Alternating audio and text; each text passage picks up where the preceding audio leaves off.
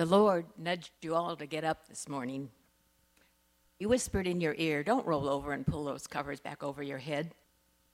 I've made a beautiful day just for you. Get out there and see it. But first, meet me at my house. 10:30. I've got a seat saved for you. We're going to sing and fellowship. I'm going to share words with you that will bring you strength and wisdom for the week ahead. Let us pray. We love you, O God, Savior, Prince of Peace. We thank you for this day, for this church, for your presence in our lives. Thank you for those who have led us to you and for the gift of your Holy Spirit. We praise you for the times this past week when the Spirit was there beside us, our guide, protector, teacher, comforter. You found those car keys I couldn't find. You helped us avoid an accident, nudged us to a call to visit a shut in. You reminded us to bring food for the food pantry. No, it wasn't Siri and it wasn't Alexa. It was you, oh God. We were short in acknowledging that these nudges all were from you. Thank you for the many ways that you touch our lives and work in all of our, our doings. Help us this week to walk closely with you by your side, that we might see more clearly what you would have us do. And may we have the noise of life turned down just a tad so that we might hear your voice more clearly. Father, we pray for this world. It's become much different from the world you designed. It's a world where man struggles between right and wrong choices. Help us to choose the right. Inspire leaders of people everywhere to choose those things which will help bring justice, compassion, and peace to their people, to their neighbors, and to the world. These decisions are not easy, but with you, Lord, all things are possible if we but have faith. You've inspired United Methodist women to work with concerns for children and other women we pray for children of the world, the hungry, sick, abused, frightened, and homeless. May there be hands there to help them this day with bread, with a warm coat, with medicine, and with a smile. And then, oh God, show us how we can be those hands and that smile. Be with our nation, which you have so richly blessed. We hold in our hearts our military and first responders who risk their lives to defend freedom and the lives of people in our communities. Wrap your arms around them and protect them, O oh God. And we pray for our enemies. They are your children too. May a spirit of mutual understanding and justice grow among all people. And Father, be with your church here in North Hollywood. May this body be strong, reaching out to ever increasing avenues of service, teaching your truths and increasing our faith. Bless Pastor Steve, our bishop, Veda Ward, who is bringing us this morning's message. Be with the leaders of the greater United Methodist Church in the many important issues that they are currently dealing with. May they be led to the decisions which will be pleasing to you, and may our minds and hearts be open to new understanding. We lift to you now the silent prayers of each of our hearts as we pray for others and for our own personal concerns and needs. Hear our prayers, O Lord.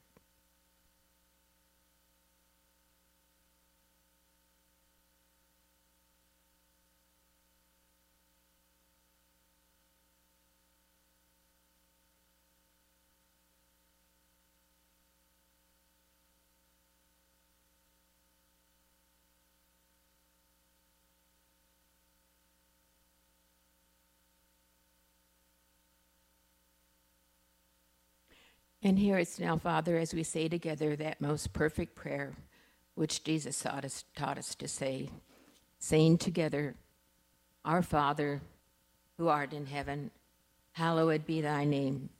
Thy kingdom come, thy will be done, on earth as it is in heaven. Give us this day our daily bread, and forgive us our trespasses, as we forgive those who trespass against us. And lead us not into temptation, but deliver us from evil. For thine is the kingdom, and the power, and the glory forever. Amen.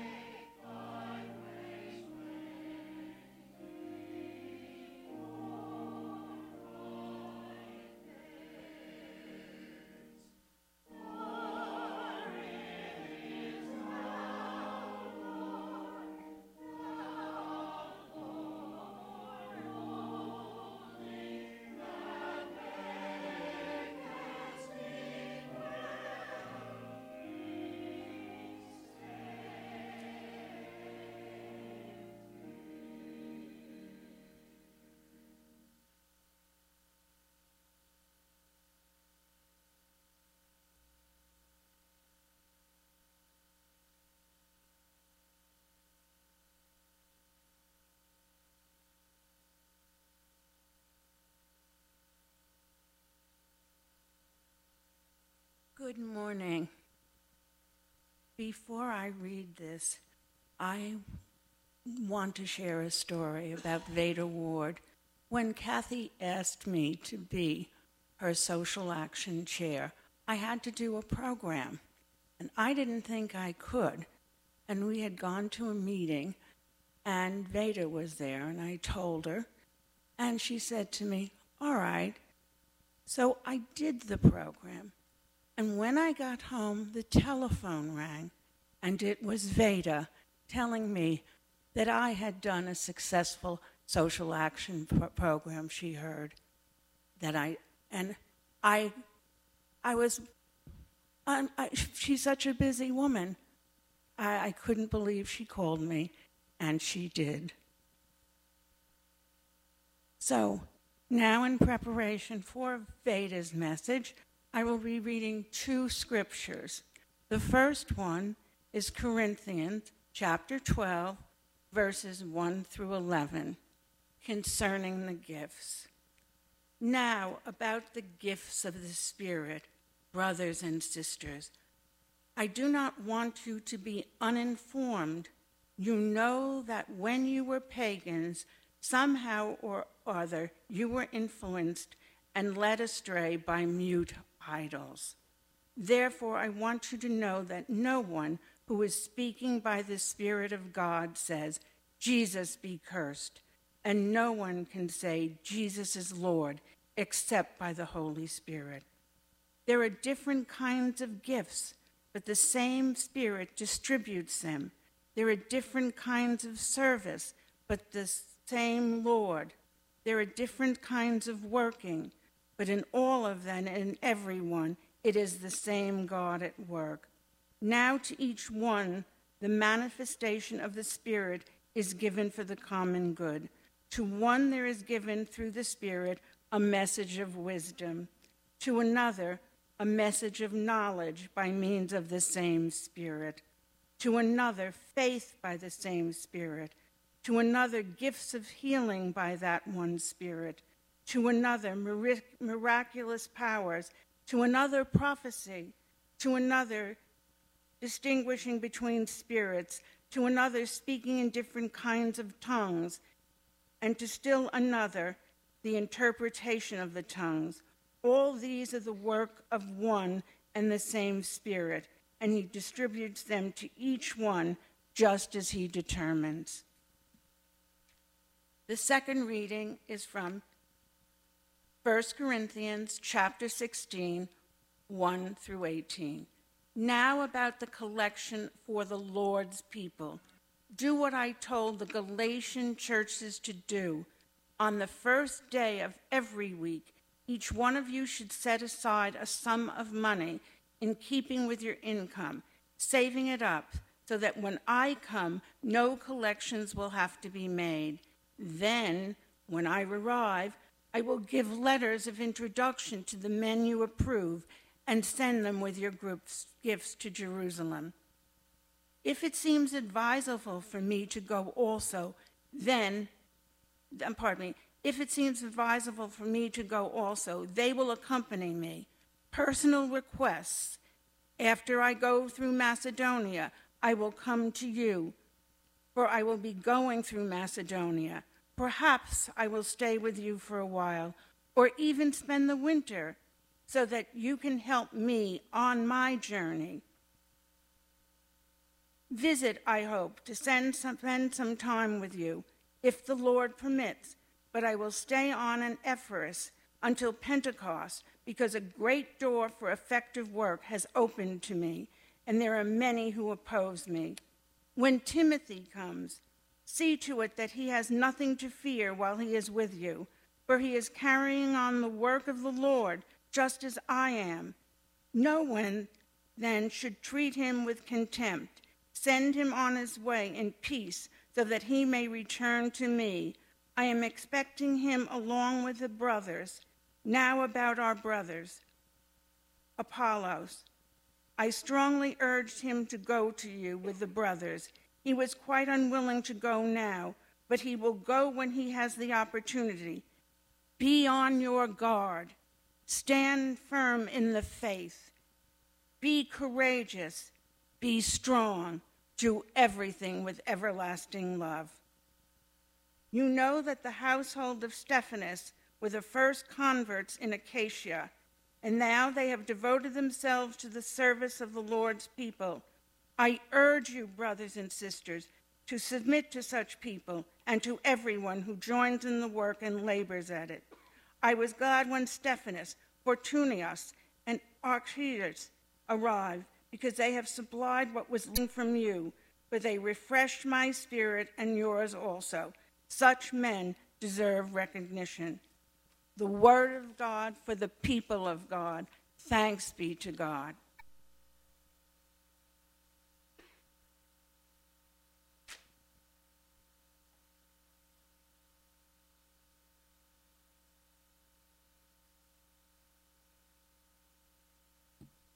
Good morning.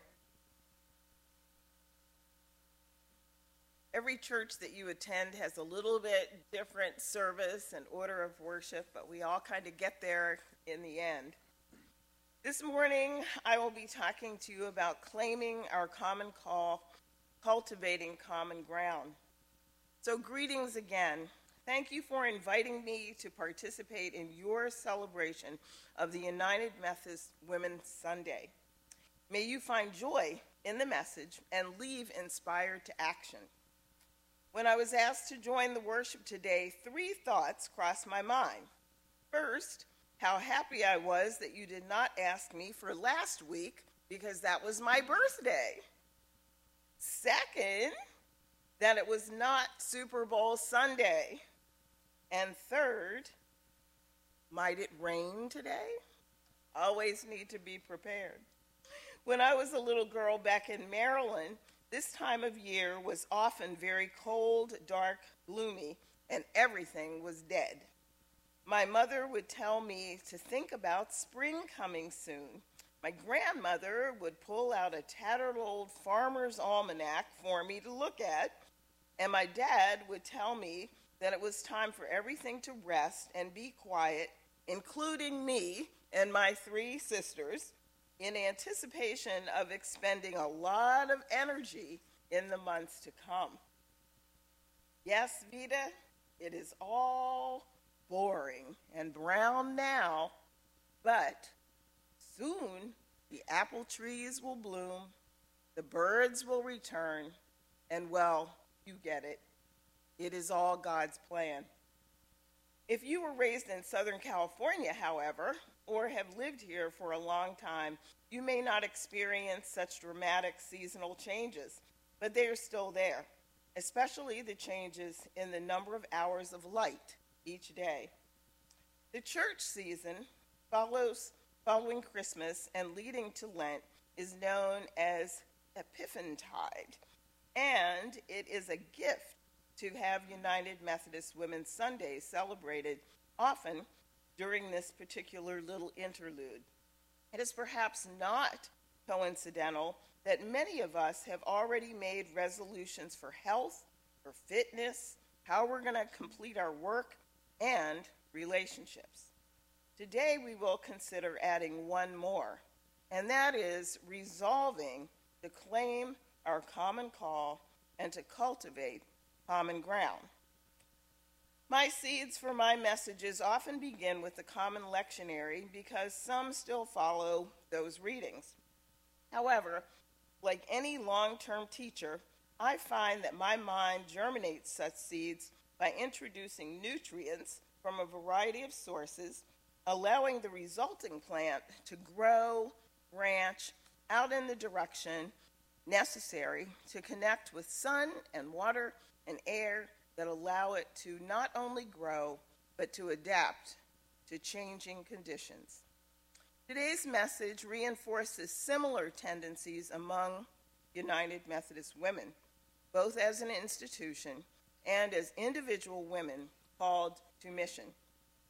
This morning's call to worship reaffirms that as United Methodist women, we recognize mission as God's gift to each of us, that we accomplish mission through the world by communicating love, demonstrating our passion for justice, and by confronting injustice through action, beginning with transformation of ourselves. We claim this as our common call. I was privileged to attend the United Methodist Women Assembly in Columbus, Ohio last April. I recently reviewed some of the highlights on YouTube, and phrases that stood out to me were We are not a coffee clatch, we are a movement. Are you where the fire is burning in your community? And from Marian Wright Edelman, act for justice, follow the needs. Don't ask why somebody else doesn't do something, ask why you don't do something. As I marched along with the nearly 6,000 attendees to a variety of planned events, from community service action projects to shared meals to workshops, plenary sessions, and listened to a wide range of speakers and invited dignitaries, including most of the female bishops throughout the United Methodist Church, I was reminded that we are a truly gifted, multi generational, international group of bold women. 1 Corinthians speaks to the importance of realizing our diverse spiritual gifts and believing that each gift is bestowed on us for the common good. The passage continues to identify different forms that spiritual gifts may take, such as wisdom, knowledge, faith, healing, miraculous powers, wish I had some of those, prophecies, the ability to distinguish between spirits, speaking in different kinds of tongues, the ability to interpret different tongues, and on and on. Within the organization of the United Methodist Women, we reflect some of these gifts as the titles of our leadership team committees, often labeled something like spiritual growth, social action, membership, nominations, or outreach. Needless to say, the obvious and perhaps troubling intersections and overlaps among these areas of concern and opportunity in today's world make it essential to either seek those who are offering new spiritual gifts or to acquire them ourselves. As a senior faculty member, my family and friends outside of academia often ask why I still have to attend training conferences, publish papers, and thereby subject myself to possibly harsh scrutiny and critique, be assigned Friday and Saturday courses of instruction, and heaven forbid, teach undergraduate students. My reply is often the same, and that is the world and everything in it continues to change. I am just trying to get prepared to keep up. I can still learn new things, from my students, colleagues, and others whose voices and experiences strengthen my faith, fuel my spirit, and prepare me for the more effective ministry challenge ahead. For example, an upcoming annual conference training called To Teach will be offered on February 23rd at Wilshire UMC, and I hope my schedule allows me to attend. Don't let my husband back there listen to this because he's going to be, Where are you going now? Even though I have taught at the university level for almost 40 years and have led numerous small group studies, I'm pretty sure that there will be something new that I can learn, or that I will hear new voices, and I will engage in discussions with new leaders sharing their faith journey. What about you? Each of us must be bold in first identifying those gifts that we already possess but more importantly, to identify the gifts we need to perfect in order to be more effective in fulfilling our call through mission to benefit all of God's creation. Psalm 19 reminds us that the heavens declare the glory of God, the skies proclaim the work of his hands. Day after day, they pour forth speech. Night after night, they reveal knowledge. They have no speech they use no words. No sound is heard from them. Yet their voice goes out to all the earth, their words to the ends of the world. Traditional forms of teaching and learning are no longer sufficient in reaching the places and addressing the needs of the people whom we are now called to serve. Some may not be gifted with vision or voice, others may lack mobility, but each may bear a gift that helps us cultivate the climate necessary to embrace and flourish during times of change. Here we connect to the second portion of the 1 Corinthians reading, 16, 1 through 18. This is an interesting combination of verses that begin by outlining a form of financial contribution or stewardship that is based on relative income. So when Paul, or his designee, arrives as a guest speaker, no collection will have to be taken. But as this reading continues, we realize that if Christendom is to spread, other people must be relied upon to cultivate new audiences and to plant seeds in new places. This reading identifies possible resistance to and fear of strangers, the other that was to be anticipated by those preaching about Jesus. To quote, when Timothy comes, see to it that he has nothing to fear while he is with you, for he is carrying on the work of the Lord, just as I am. No one should treat him with contempt. Send him on his way in peace, so that he may return to me. Others are named in this passage, like Apollos, Stephanas, Fortunatus, Achaicus, and then Paul observes, and I quote, they have supplied what is lacking from you. For they refresh my spirit, and yours also. Such men deserve recognition. May we gathered here today be so humble as to acknowledge when we simply cannot do it all alone.